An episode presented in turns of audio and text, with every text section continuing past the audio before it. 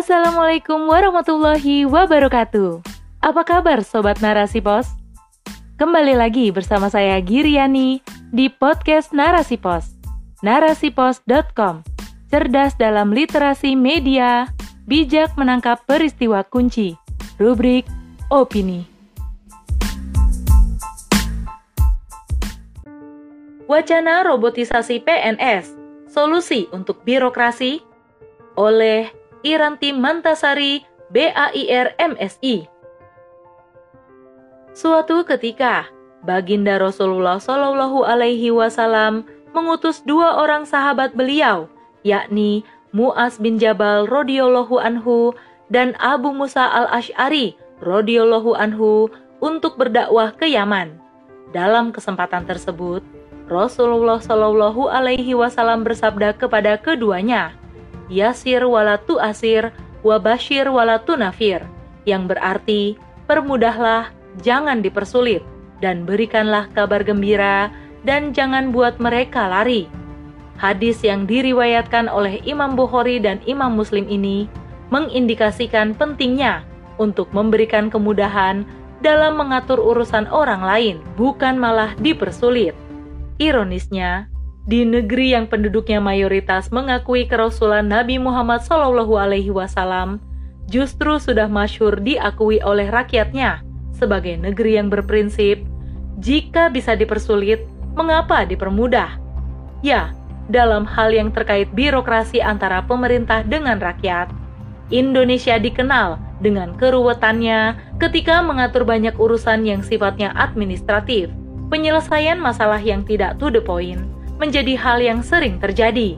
Dari fakta inilah, kontradiksinya dengan hadis Nabi di atas kian jelas. Pada tahun 2013, mantan Wakil Menteri Pendayagunaan Aparatur Negara dan Reformasi Birokrasi, Eko Prasojo, pernah mengungkap beberapa penyebab umum keruwetan birokrasi di Indonesia. Disebutkan bahwa orientasi budaya kerja para pegawai terbilang lemah.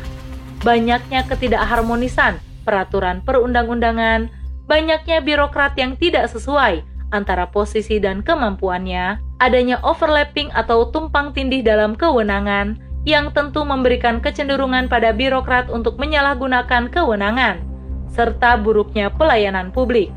Di luar hal-hal tersebut, fakta di lapangan juga menunjukkan bahwa jalan untuk pungutan liar atau pungli terbuka lebih lebar dalam keruwetan birokrasi yang ada semakin ruwet dan bertele-tele birokrasi, maka celah pungli pun semakin besar. Atas dasar beragam masalah birokrasi itulah, sejak lama diwacanakan agar dilakukan pemangkasan birokrasi sehingga bisa lebih efektif, efisien, dan memudahkan berbagai proses administratif.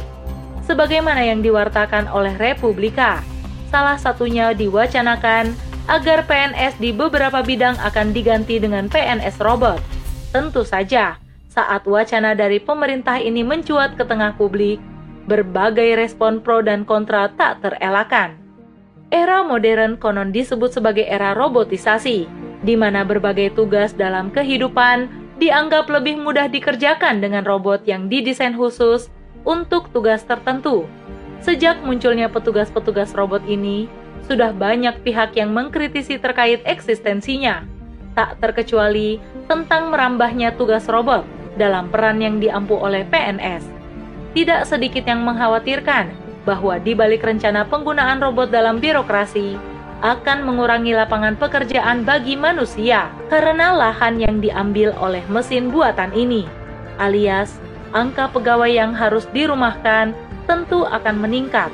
Ada pula yang gusar jika robot ini masif digunakan untuk menggantikan tugas PNS, maka rakyat kalangan bawah yang gagap teknologi akan semakin sulit untuk mengurus berbagai administrasi yang memang ribet di negeri ini.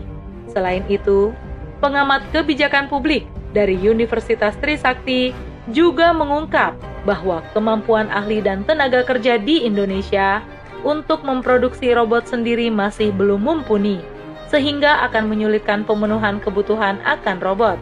Bila disimpulkan dari satu fakta ini saja, maka tidak menutup kemungkinan opsi impor lagi-lagi dianggap sebagai pilihan yang mentereng.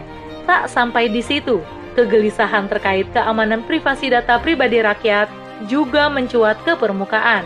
Memakai mesin buatan untuk menggantikan tugas manusia dapat dipastikan akan menggunakan artificial intelligence atau kecerdasan buatan dan big data.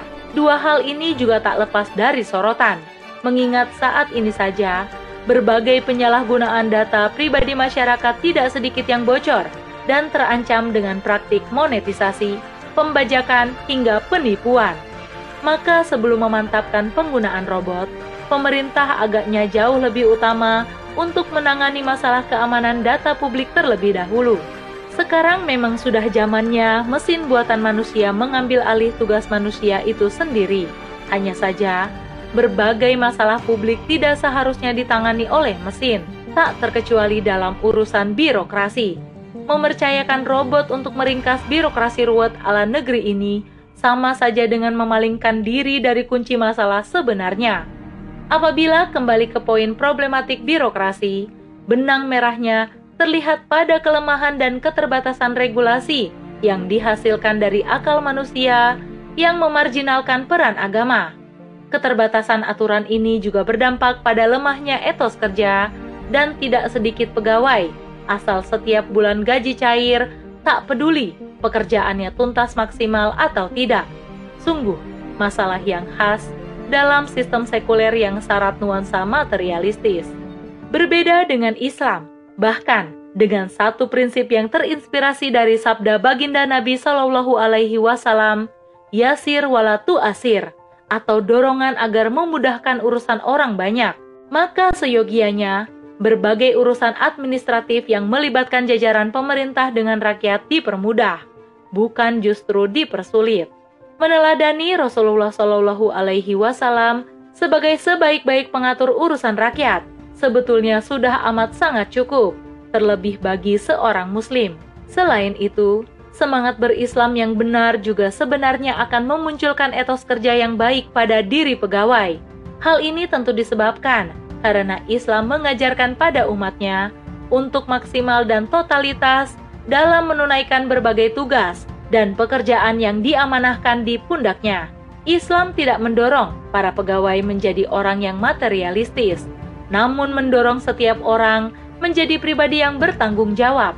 Dengan demikian, wacana robotisasi PNS ini pun akhirnya tidak bebas dari kritik, dan lebih jauh lagi, wacana ini belum menuntaskan masalah birokrasi yang sudah mengakar di negeri tercinta tersebab konsekuensi penerapan aturan yang luput dari teladan Islam.